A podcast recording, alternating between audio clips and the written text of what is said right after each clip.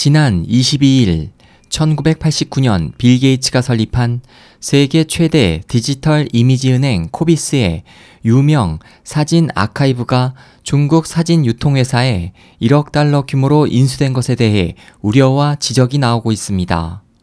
27일 BBC 중국어판은 중국의 사진 유통사인 수제 원화사는 최근 코비스의 베크만 아카이브와 시그마 아카이브의 5천만 장의 사진 저작권을 인수했다면서 이로 인해 앞으로 중국으로 저작권이 넘어간 세계 유명 사진에 대한 사용에 많은 문제와 제약이 따를 것으로 보인다고 전했습니다.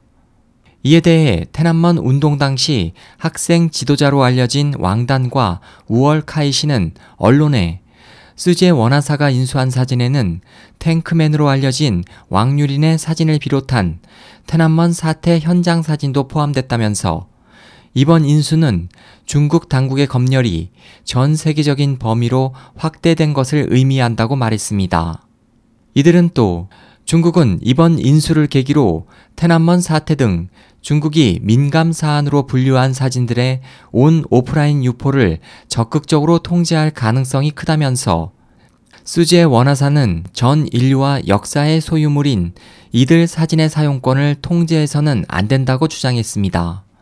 그 밖에 보도는 마릴린 멀로가 지하철 통풍구 위에 서서 치마를 내리누르는 사진이나 알베르트 아인슈타인이 혀를 내민 사진 등도 중국에 인수돼 앞으로 이 사진들을 이용하려면 스제 원화사에 사용료를 지불해야 한다고 설명했습니다.